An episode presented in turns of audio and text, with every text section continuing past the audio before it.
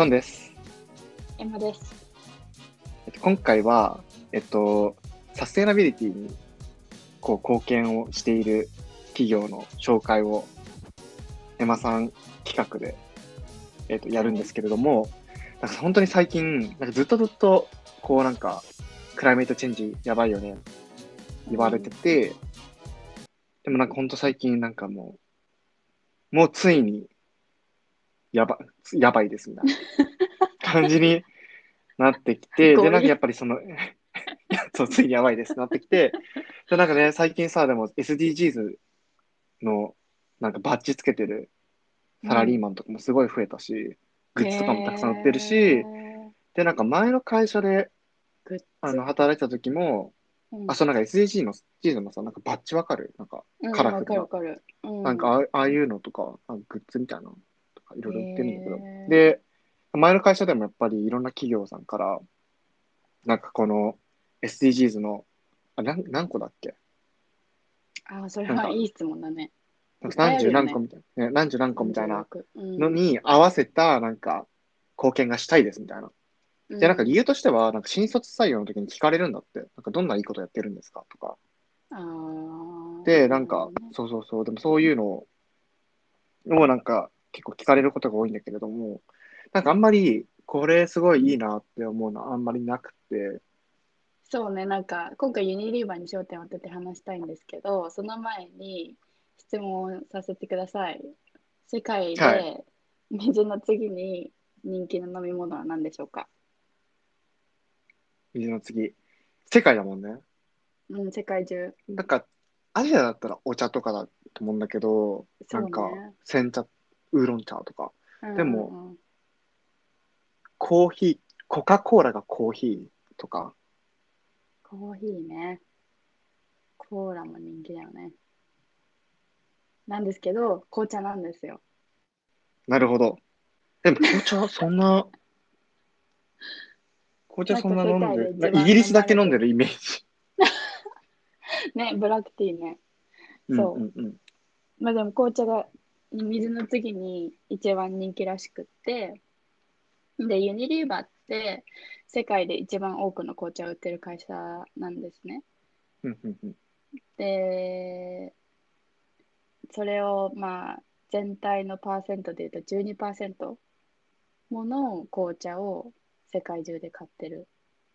ことにうんなります。で、リプトンっていうのはリユニリーバーが持ってる一番大きな紅茶ブランドなんですけど、えっと、今回の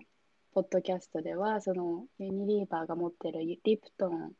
に焦点を当てて話したいと思ってます。なるほど。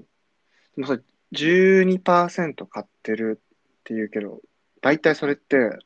お金にすると、なんかと、大体その、マーケットシェアとかもあると思うけど、どのぐらい売ってることになる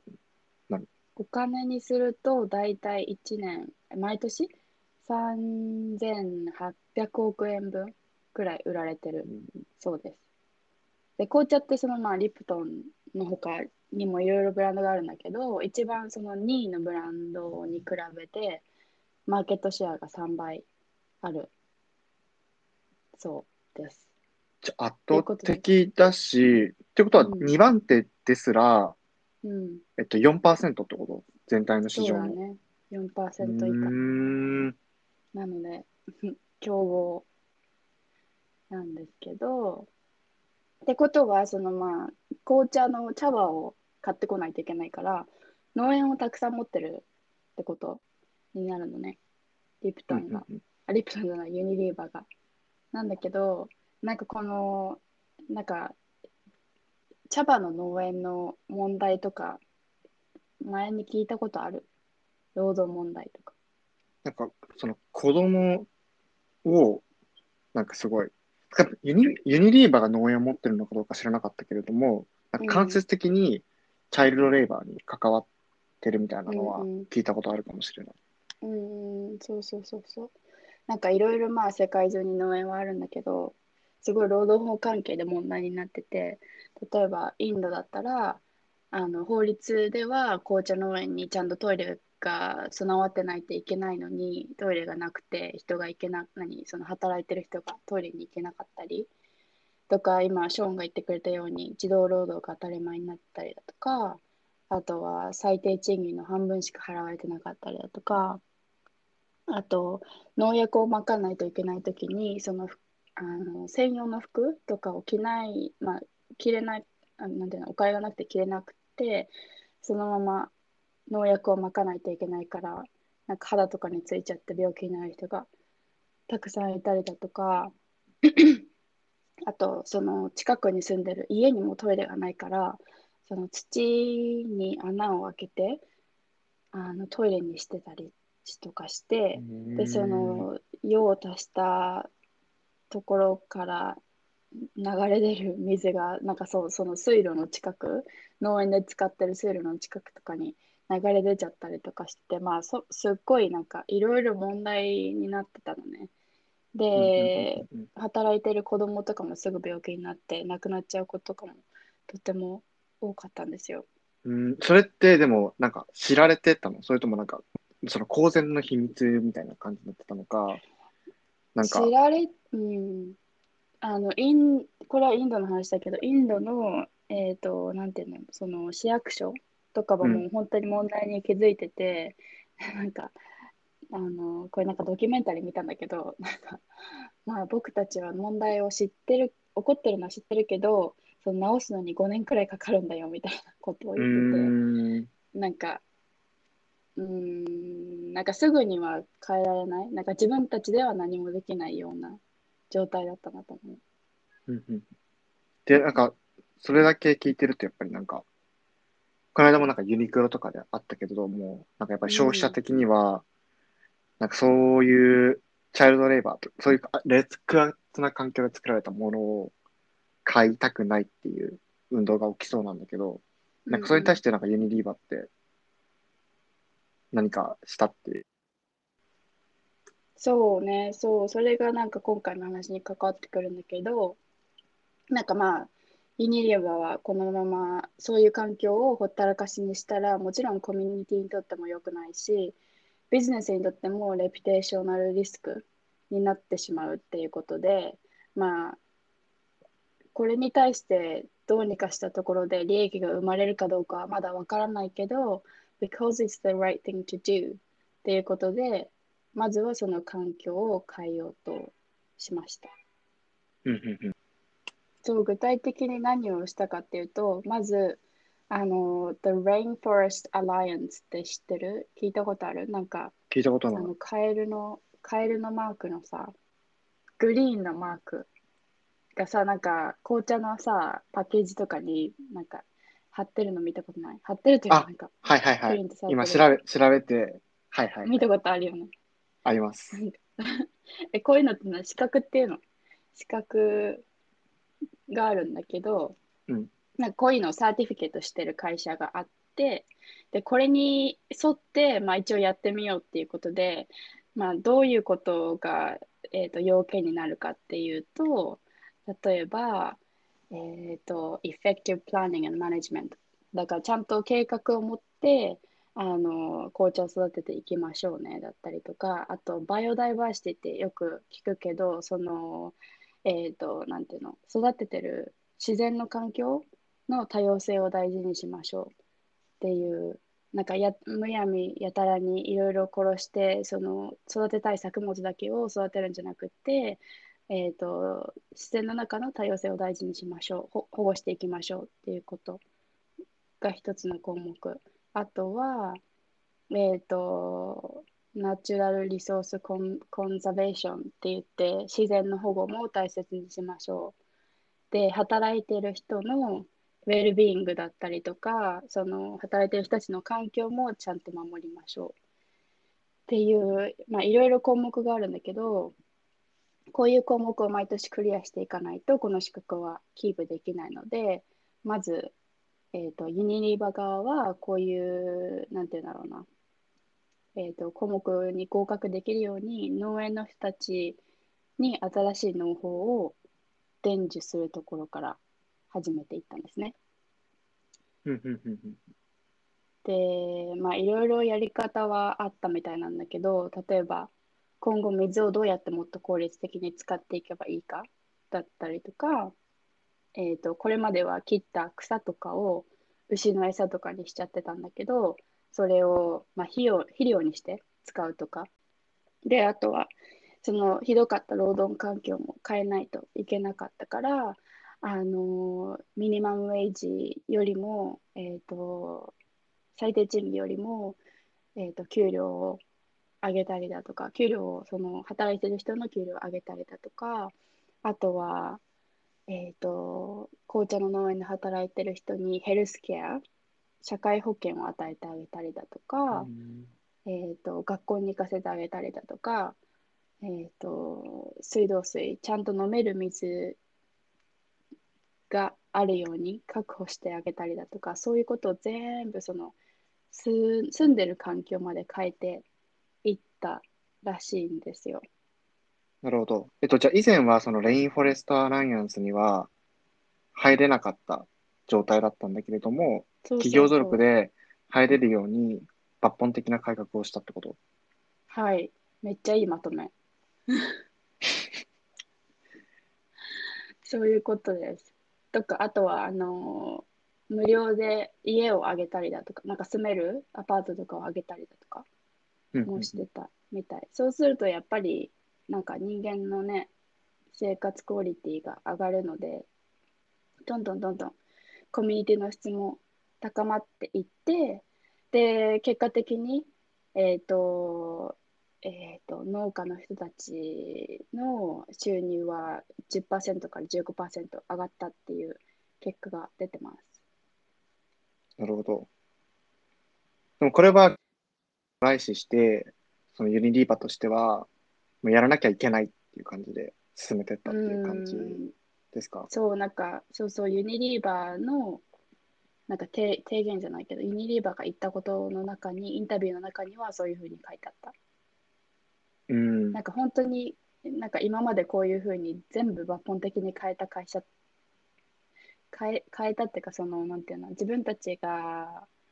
あの物を買ってる農園の環境を変えたっていう例はその時はなかったみたいだから、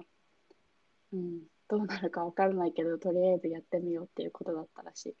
おおすごい。最終的にはなんかこうユニリーバにはどんな利益があったそうね。なんか気になるんだけど。そう、なんか、利益の前に、なんかコストの話をしたくて、うん、やっぱりその、えっ、ー、と、これ全部さ、ユニリーバーが受け持ってやったから、すごいユニリーバーにとって負担にな、金銭的に負担になった、なってしまって、えっ、ー、と、そういう、まあ、サステナ、サステナブルな紅茶ですよ。サステナブルな紅茶ができたわけなんだけど、させて、またもう一回。なんか、待って。えなんか、えっ、ー、と、そういういい、もっといい環境で生まれた紅茶を、まあ、サステイナブルな紅茶ですよっていうふうに、今はもう売るよう、売ることができるけど、それにかかったお金って、えっ、ー、と、今まで従来よりも紅茶の作り、従来までの紅茶、従来までの方法で作られた紅茶よりも5%ももっとあの製造にお金がかかるようになってしまいましたっていうこと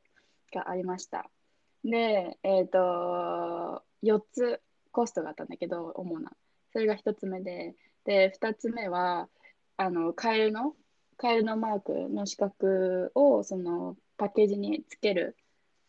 っていうのにもお金がかかる。でそれが、えっ、ー、と、0.5%ぐらい増えてしまって、コストが増えてしまって、で、3つ目は、その農園に対してあのトレーニングをしないといけないじゃない。だからそのトレーニングをする人のコスト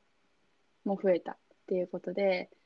なんか6人新しい人を雇ってトレーニングしたらしいの。だからそれも、まあ、人件費もかかりましたと。で、最後はそのトレーニング自体の、えーと、お金は約2500万円くらい使わないといけなかったそうです。なるほど。じゃあそこまで聞くと、なんか他の企業がえ、やっぱじゃあ、そこまで直すには、こう、金銭的な負担が大きすぎるんじゃないかっていうふうに思ってしまうと思うんだけれども、はい。なんか、大きい、そのプロダクションコスト5%どうかとか、増とか、そのトレーニングとかっていうのは、ななんだろう、やってることとしては素晴らしいことだけれども、それで、こう、うーん、もともとのプログラムとしては、その、やっぱり、そのサステイナブルじゃなかったっていうところがあると思うんだけど、うん。それがよりサステイナブルになった以外に、何か他にもいい影響があったの？そうそうそうそう、なんかそれ私も気になって調べたんだけど、実際にどれぐらい売り上げに影響があったという、あったかというと、この取り組みをしたことで2%マーケットシェアが増えたそうなんですね。で、私、なんか消費財についてあんまり詳しくないんだけど、そのとマーケットシェア2%って大きいのか大きくないかみたいな。でも、リサーチによると、この小さい増加に見えるかもしれないけど、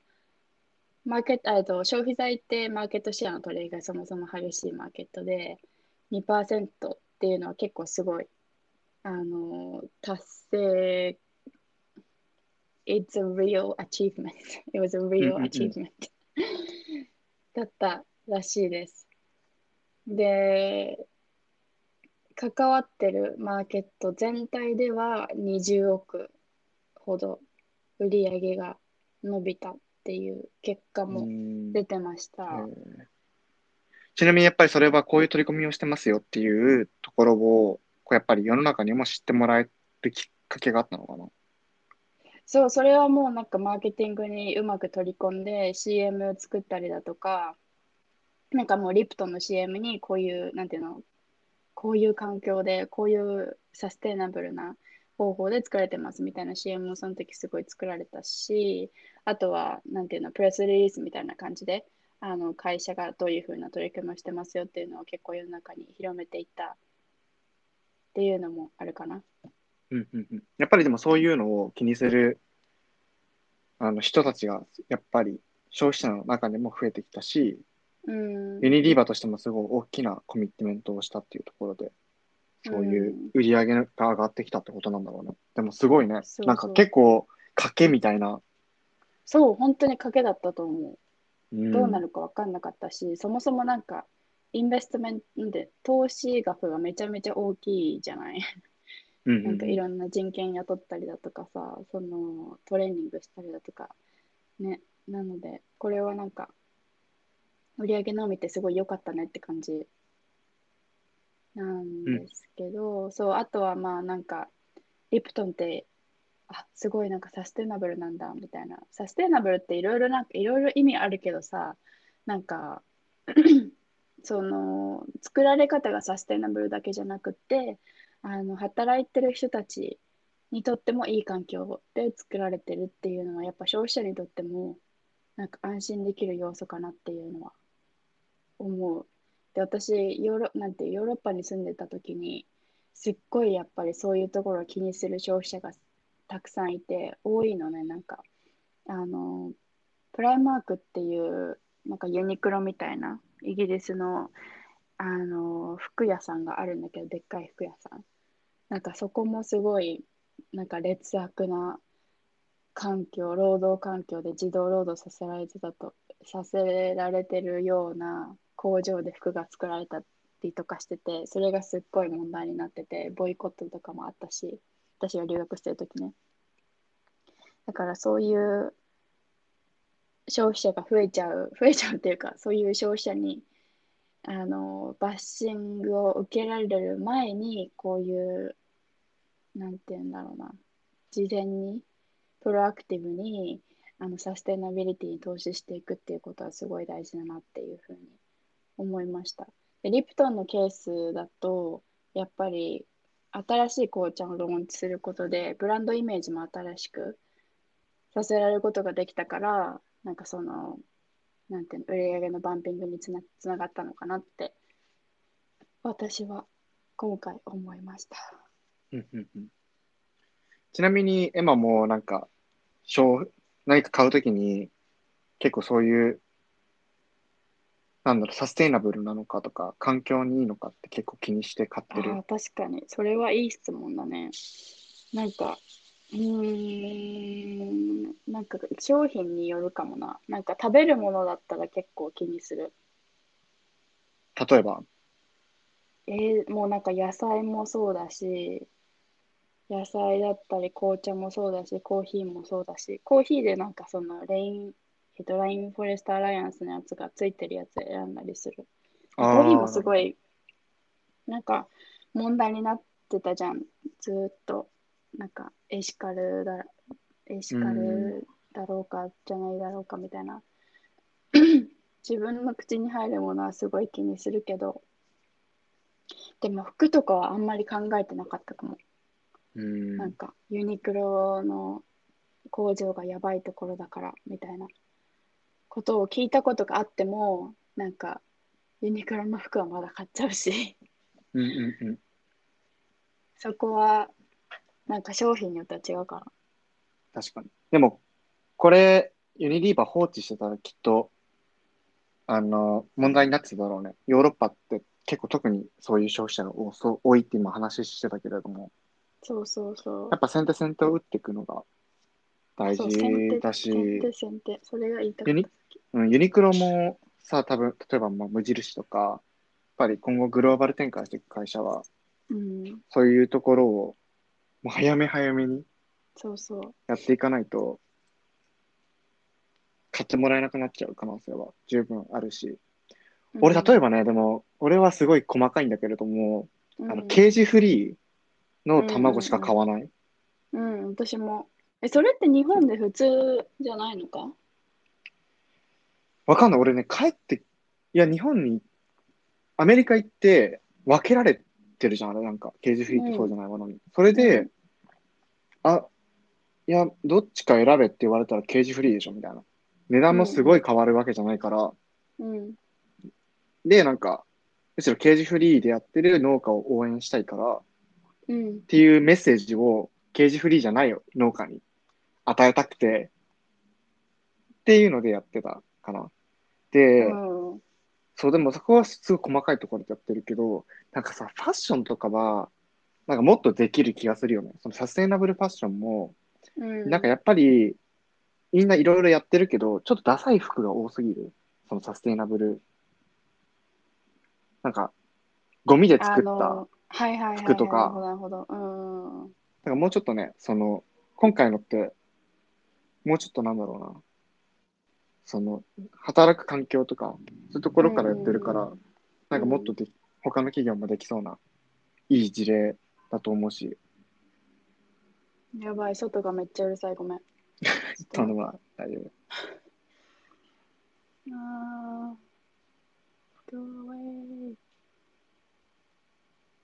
そう、なんかファッションに関しては、なんかやっぱり大企業とかが、あの、なんていうの、引っ張っていかないといけないと思う。なんか、それをもうなんかトレンドにしちゃうみたいな。アディダスとかが最近さ、全部、多分アディダスだった、ナイキだったかな。なんか全部プラスチックか、その再生された、えっと、素材で作ったシューズとかをローンチしてて、すごいいいなと思う。なんかそれがもうなんか当たり前になればさ、他の、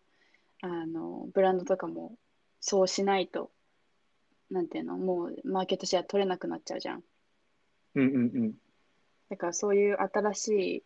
い、なんていうんだろう、取り組みを大企業が引っ張っていくのもすごい大事かなと思う。から、なんか今回、なんかリプトンじゃなくて、ユニリーバーが、なんか、set the standards。なんかこれがもう当たり前みたいな。うんサステナブルじゃないと、つい、なんかうちらの業界ではついていけなくなるよくらいのことをやってくれたのはすごく良かったなっていうふうに思うかな。この賭けはやっぱり、この企業か、あと P さんぐらいしかできないよね。うん そうだよね。P さん。うん、P さん、P 社、P 社ぐらいしかできないから、P 社、そういう意味では確かに。そうそう。そう。あとで、うんうん、ケージフリーの話は私べ別にめっちゃしたいわ。なんかアメリカの、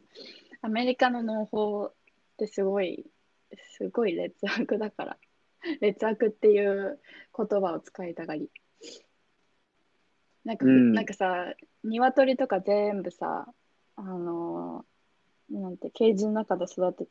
られてるのが普通じゃん。走れないみたいな。で、アメリカの鳥って他の鳥に比べてめっちゃでかいの知ってた？あ、なんかホルモン剤とか、そうホルモン剤とかう売って、めっちゃ太らせてるから、他の鳥、他の国の鳥と比べたときにめっちゃでかいんだって。うん。怖くない？しかもなんか足折れてる。鳥とかいるんだよね。なんか。そう。で、しかもトランプがいたときに、なんか、あの病気の鳥もあの消毒すれば使えるみたいな。あ、使えるっていうか、あの売れる？うんうん、うん。病気になっている鳥も消毒すれば売れるっていうふ法律を、法律かな？なんかき、あの、レギュレーションをだ、なんかアプローブして、それでなんかもう普通に病気だった鳥も食べられるように売ってるらしい、うんうんうんアメリカで。っなるほど。ていうこともある。からそれはまあまた次回。